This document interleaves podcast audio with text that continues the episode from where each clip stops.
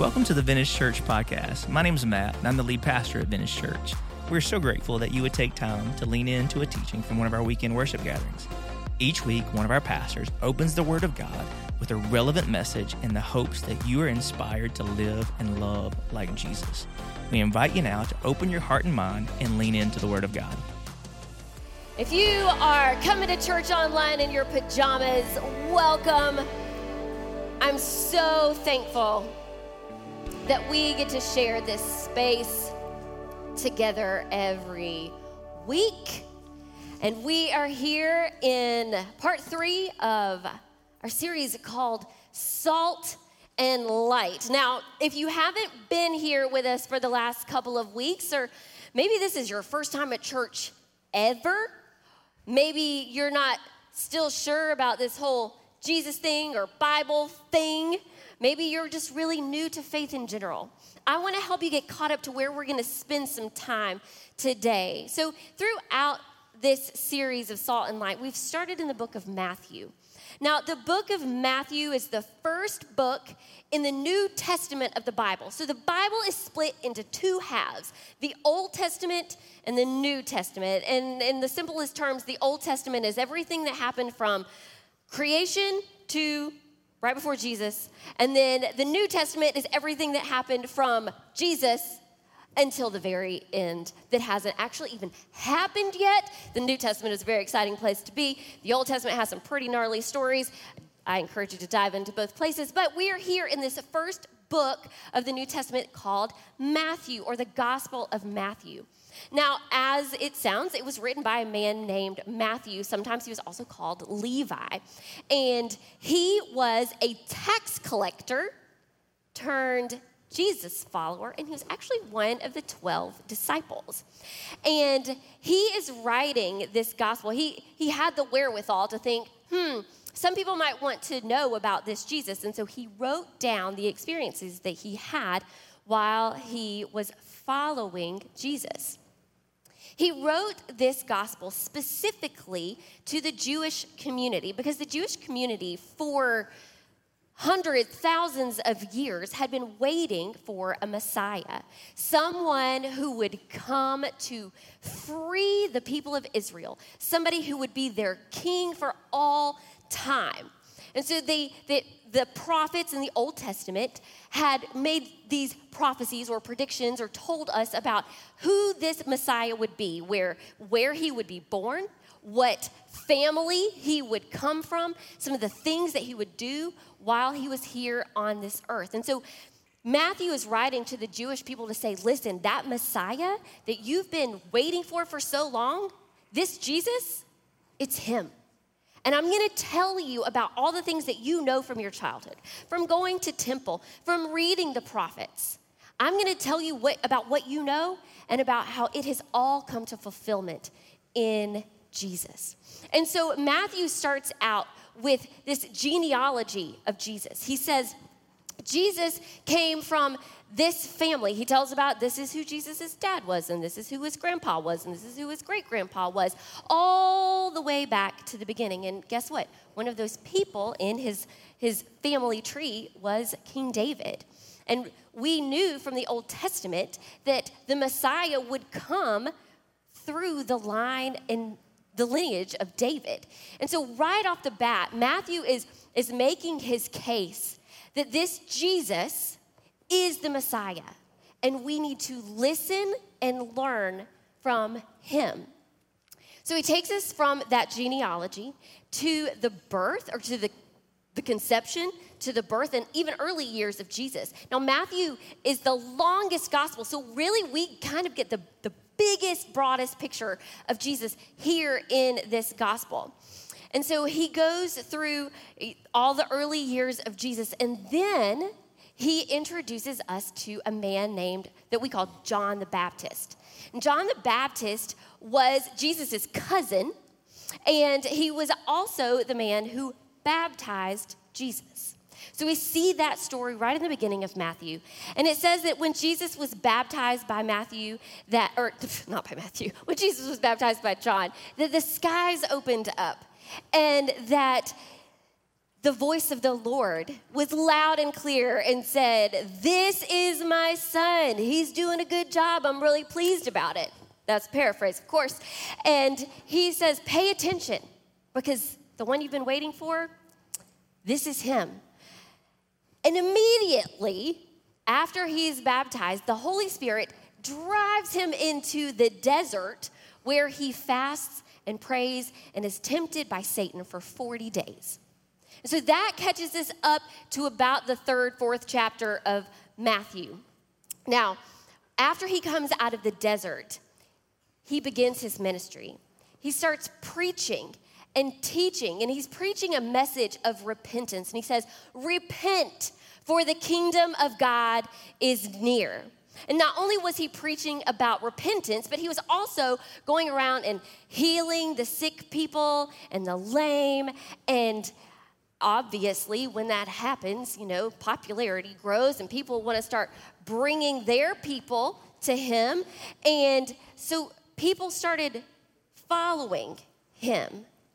And as he's walking along in the Galilee area in uh, Israel, he's walking along the Sea of Galilee and he sees these two brothers fishing Simon Peter and Andrew. And he says, Hey guys, um, I know you're fishermen, but I want to teach you how to fish for men. I want to take the skill that you already have and use it to advance God's kingdom. So follow me. So he invites them to follow, follow him, to be his disciples. They continue to walk along the Sea of Galilee, and he sees two more fishermen, James and John. And he says, Hey, hey guys, you guys fish. We're also fishing for people, not for fish. I think you'd be really good at this. Why don't you come follow me? Come follow me. I'm to teach you something that you've not seen before. So he's got these followers now. They're they're following him, but when Jesus says follow me, he's literally saying imitate me. Do what I do. So when we follow Jesus, we're not just walking around like behind him. We're we're imitating him. And that's what he's calling these disciples to do. So he's being followed around by these four guys, and he's healing people, and he's teaching this message of repentance and that the kingdom of God is coming. And as someone, because when he says follow me, he's putting himself in, in the seat of a teacher, of a rabbi.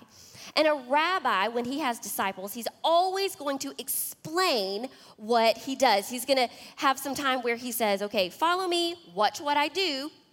Now I'm going to sit down and I'm going to explain to you what I'm doing. So there comes a time when there's just great crowds. Everybody's wanting to follow Jesus, to see Jesus, to be healed by Jesus. And he knows it's time. I need to teach my disciples. So he takes his disciples up onto a mountain.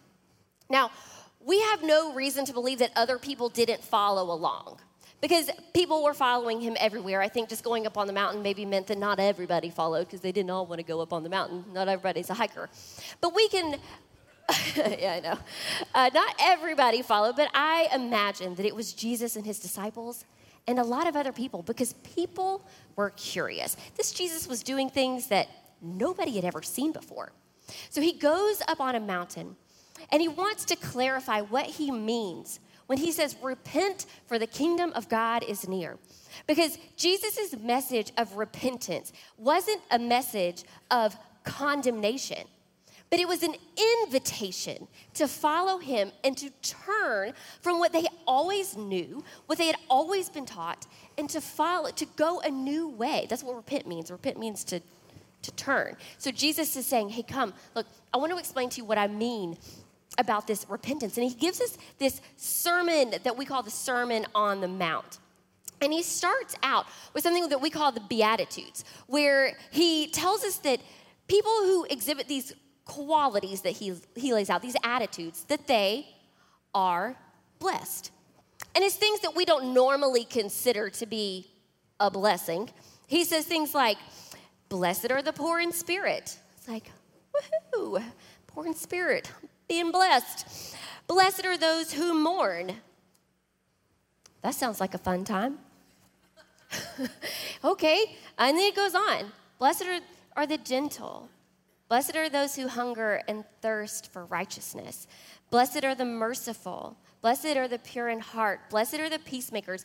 Blessed are those who are persecuted. And there are all of these promises fitted in with, with these qualities that, that when you exhibit these things, that you are blessed. And the people who were receiving this word had to think like, really? Because the people that I see in society who are blessed aren't those things. They're wealthy and they're powerful and they're confident and, and they make war, not peace. How can you say, what, and what is he saying? So he's teaching them this is, this is the other way that I want you to go. These are the things, these are the qualities that I want you to long for. And then he says this, starting in Matthew 5, verse 13. He says, You are the salt of the earth. But if the salt loses its saltiness, how can it be made salty again? It is no longer good for anything except to be thrown out and trampled underfoot. Then he says to these ordinary people, You are the light of the world. Now, whether you were sitting there with Jesus that day or you were reading Matthew's account, those words would have made your eyebrows raise because it was a phrase that they had heard before. Because teachers, rabbis, priests who are particularly gifted and knowledgeable would have been commonly called the light of the world, that they were bringing God's light and enlightening people with who God is. And so it was something that they had heard before, but never about them. They were these ordinary people. And Jesus looks at them and he says, You are the light of the world. Then he continues A town built on a hill cannot be hidden. Neither do people light a lamp and put it under a bowl. Instead, they put it on its stand and it gives light to everyone in the house. In the same way, let your light shine before others that they may see your good deeds and glorify your Father in heaven. Jesus called his followers salt and light because when we walk in the way that Jesus walked, when we follow his example for the way that we are to live and love like him, when we follow that example, we will make this world better and brighter. When he lays out these qualities, he's saying, listen, your actions, your conversations, your deeds, the way that you do your work, the way that you raise your family, the way that you interact with the people that you meet on the Facebook and on the grocery stores, all of those places, you will make the world better and brighter if you are following me. Now, this is what we call influence. We call it influence. And he says, I'm not telling you that you have to earn it. You don't have to what you you have it. He says, you are salt. You are light. You have it. You have influence. And we, just like the disciples then, are to leverage our influence to advance his kingdom. So, I know that Matt is always the one that brings you the alliteration and the rhyming phrases. I am the one who will always tell you the Latin root of words. You're welcome. we each have our place. So, that word influence is particularly interesting to me because the Latin root means to flow. We get the same word fluid from where influence comes from. So when you think about influence, the first thing that comes to mind is water. And have you ever pulled a stone out of a river? Yes, no, no, no stone grabbers in here. when you pull a stone out of a river, it is so smooth. And it's not smooth because somebody took it out and took sandpaper and rubbed against it. It's smooth because water consistently and continually flowed over the top of that water. There was no force enacted upon it in order to make it smooth, in order to shape it. But just over time, as that water flows, the shape of the rock is influenced by the current of the water. So our influence is the same. Our influence, when we're advancing the kingdom of God, it is not by force. Okay, we're, we're not the fire of the earth.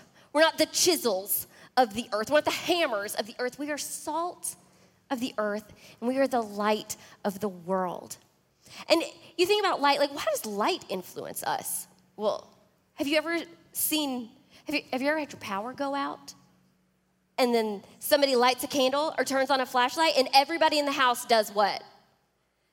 They go, they go to the light, right? Nobody forced them to go to the light.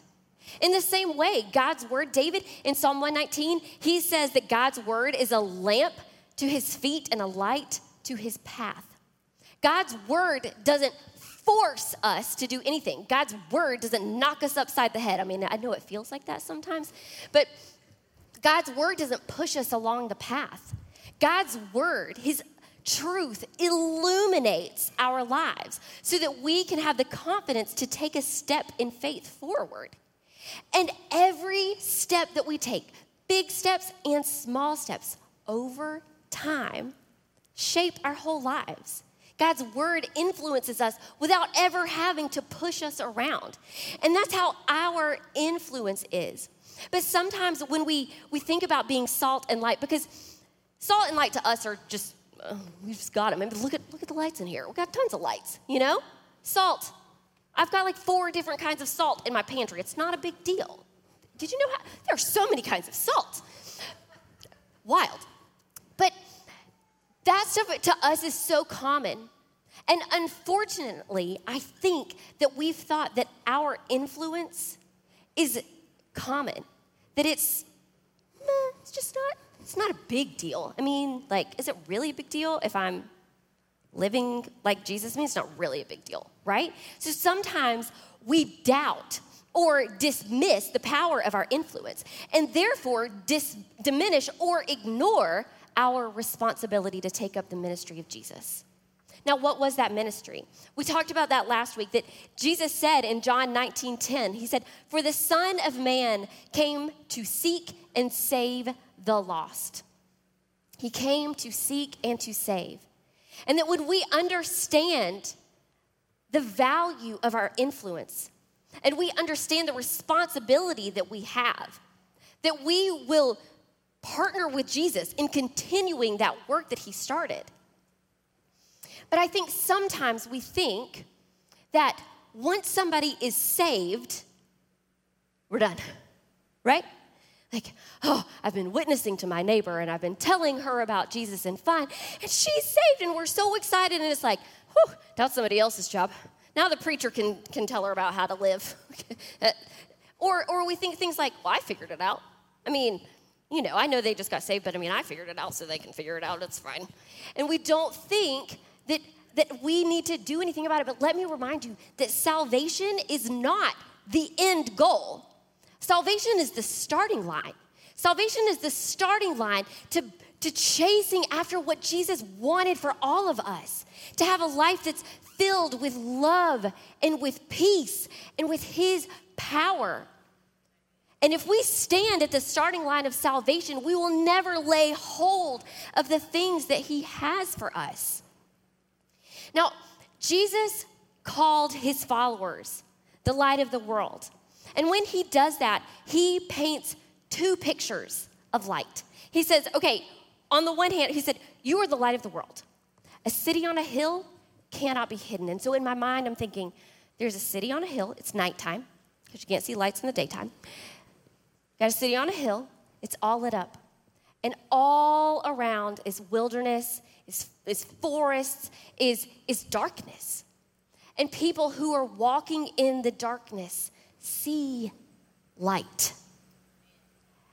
And they see that hill and they see that city and they think, oh, finally I've been out here for so long. I've been wandering, lost. And they see that hill and they, they think, finally, refuge. shelter, safety, a place that I can belong. And I think that, you know, in terms of the kingdom of God, that there are people who are lost and there are people who belong to the body of Christ. But then he has a, a, another picture for us. He says that not only is it like a city on a hill, but it's also like a light, a lamp in a house. And he says, you don't light a lamp and then put a bowl over it. You light a lamp and you put it on a stand, a lampstand, and it gives light to everyone who is in the house. And Paul writes in Ephesians, he says that, that the church, that us, that, that believers are being built together like a house. And so when Jesus talks about that we're the light of the world, like a city and like a lamp, we are light to people who are lost, but we are also light to people who are found. Our influence doesn't stop when people get saved. Our influence is not just to seek and save the lost, but it's also to help people grow in Christ. Our influence is part of God's plan to move his people toward maturity in him. And so every day we should speak and act and think more like Jesus than we did the day before. We learn how to control our temper and our tongues. We unlearn patterns of sin and we renew our minds as we are transformed into his likeness. We see this example of maturity in the Apostle Paul. Paul writes in Philippians chapter 3, he's, he starts with this whole thing about, like, this is who I was. I was, I mean, I was a Jew of Jews. I came from the tribe of Benjamin. I was a Pharisee. I knew the law. I was zealous. I did all of these things. And then he says in verse 10 My goal, even though I had all that, my goal is to know him, Jesus, and the power of his resurrection and the fellowship of his sufferings, being conformed to his death, assuming that I will somehow reach the resurrection from among the dead. Not that I've already reached the goal or am already perfect, but I make every effort to take hold of it because I have also been taken hold of by Christ Jesus. Brothers and sisters, I do not consider myself to have taken hold of it. But one thing I do, forgetting what is behind all those things that I were and reaching forward to what is ahead. I pursue as my goal the prize promised by God's heavenly call in Christ Jesus. Therefore, let all of us who are mature think in this way. And if you think differently about anything, God will reveal this to you also. I love that line because it sounds like he's saying, like, okay, I'm telling you what you need to know, but if you don't know it yet, don't worry, God's gonna, God's gonna bring you up to speed. It's cool. I just like Paul a lot he says, then in verse 16, he says, in any case, we should live up to whatever truth we have attained. Now, this is the very definition of spiritual maturity. If you need a definition, Paul has given it to you here. It's knowing what you know and doing what you know to do. So it's living up to the knowledge that you already have, it's living up to the truth that you know, and pursuing to know even more, continuing to press ahead. And then he says this, verse 17, he says, Join in imitating not Jesus, me. And everybody's like, Whoa, Paul, you think very highly of yourself. You want us to follow you. He says, Join in imitating me, brothers and sisters, and pay careful attention to those who live according to the example that you have in us. I know that we can think, wow, Paul, really? I thought we are supposed to be following Jesus. He says, yes, you are supposed to be following Jesus. But I also know that you will never get to see Jesus, like as he walked on this earth in his human flesh, in the, the example that he set before us. But you do see me. And he's made it very clear I'm not perfect. And he, he even lived with the people at Philippi. He visited them several times. He spent the night in their houses and he ate food with them. And if you've ever had somebody spend the night with you, you know that they're not perfect, okay? And he's he's saying, "Look, you guys know me. You have seen me in the flesh. Imitate me, not because I am the goal, But because I know what the goal is, I am reaching for it, and I want you to do that too. Follow me, imitate me, because I am following Jesus. He says the same thing. One, one chapter later, Philippians 4 9, he says, The things you have learned and received and heard and seen in me, practice these things, and the God of peace will be with you. I love that he says that you've learned, received, heard, and seen in me, because that indicates to me that he was physically in close proximity to these people. He's not just saying, hey, read this letter that I wrote and follow my advice. It's not like a preacher that we see on the YouTube. On YouTube, where we're like, oh man, that was such a great word.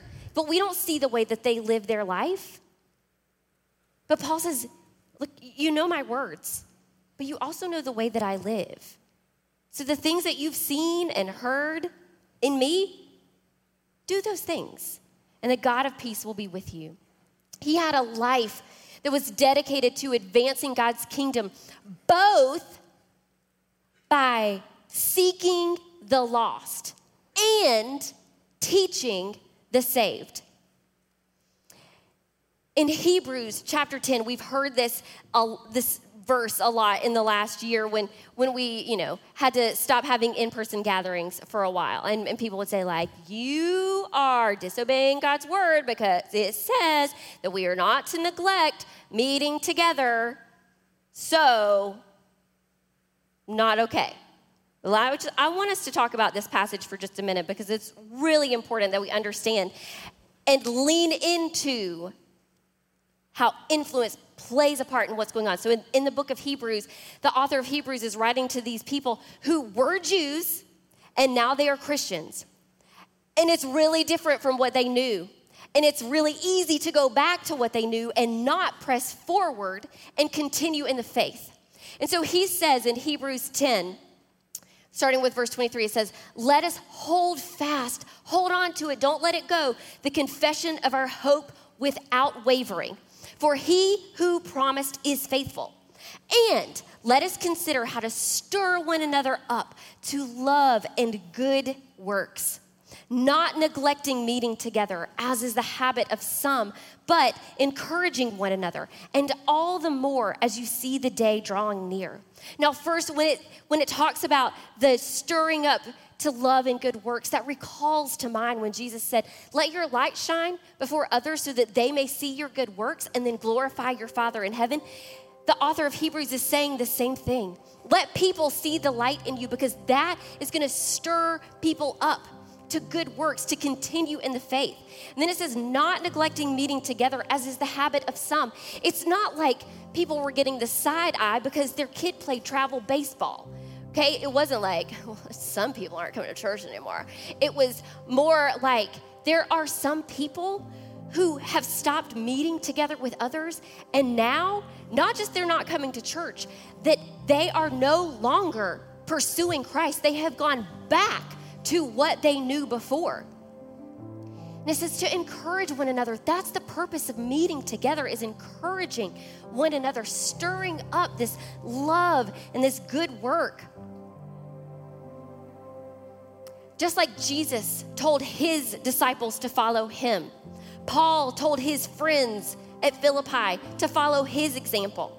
And so we too are also to be an example to those who are around us. And we need that.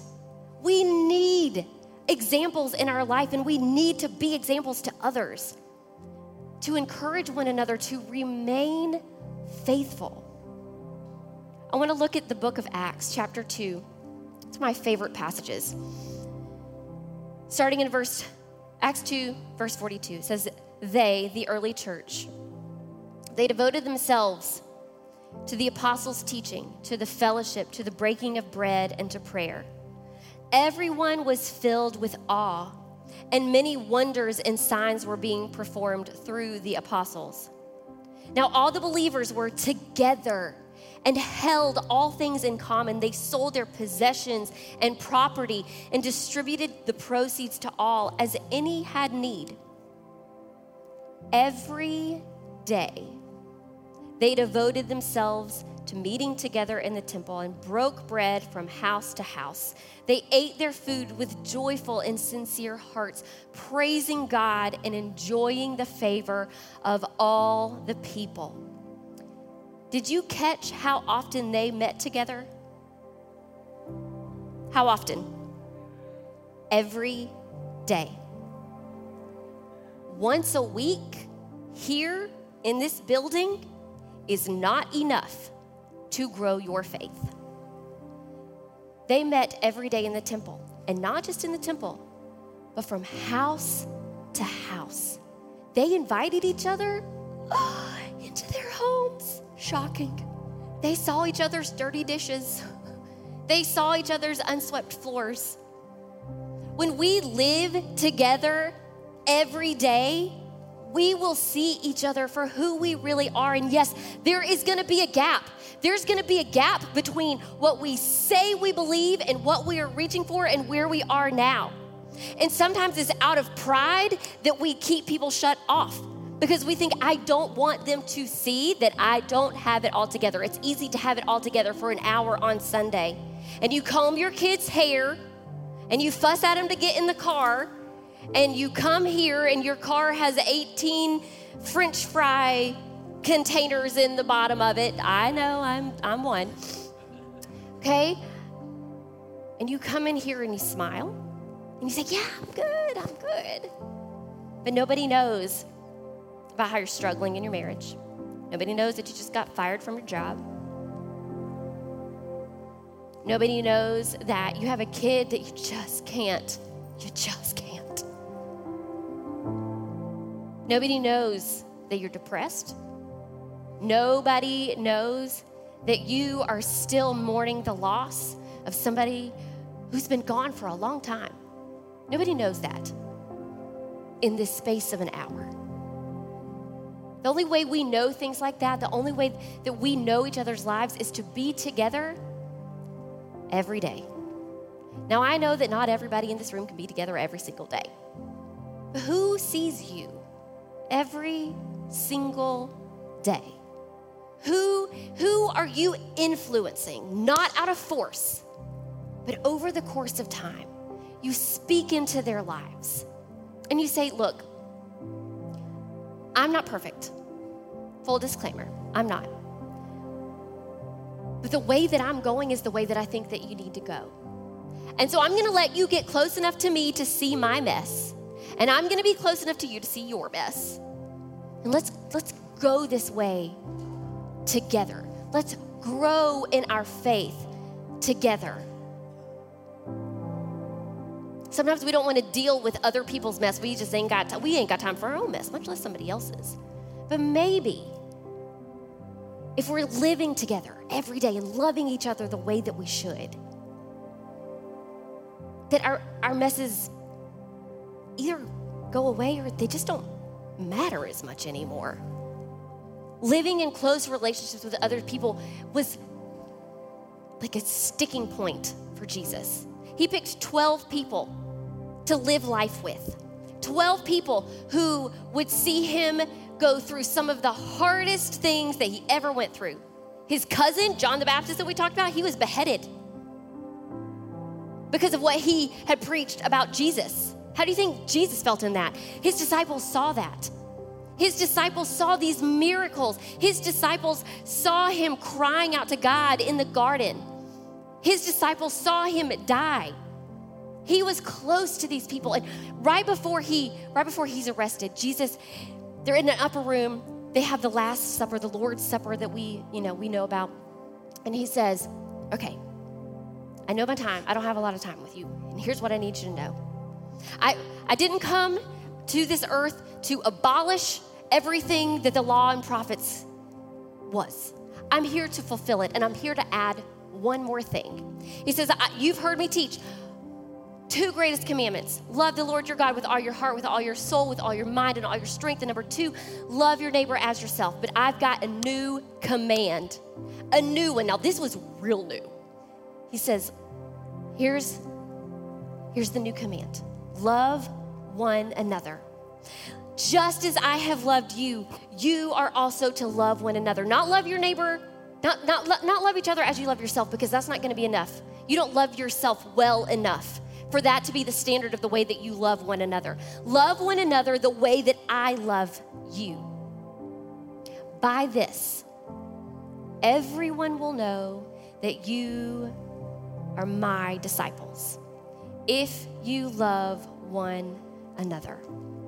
Our influence is never more potent, it's never more sure, it is never more effective than when we love one another. And I mean, love one another here in this very room, here in the family of God, that we love one another. Spiritual maturity is not just about what you know, but it's about how well you love people the way that Jesus loves us.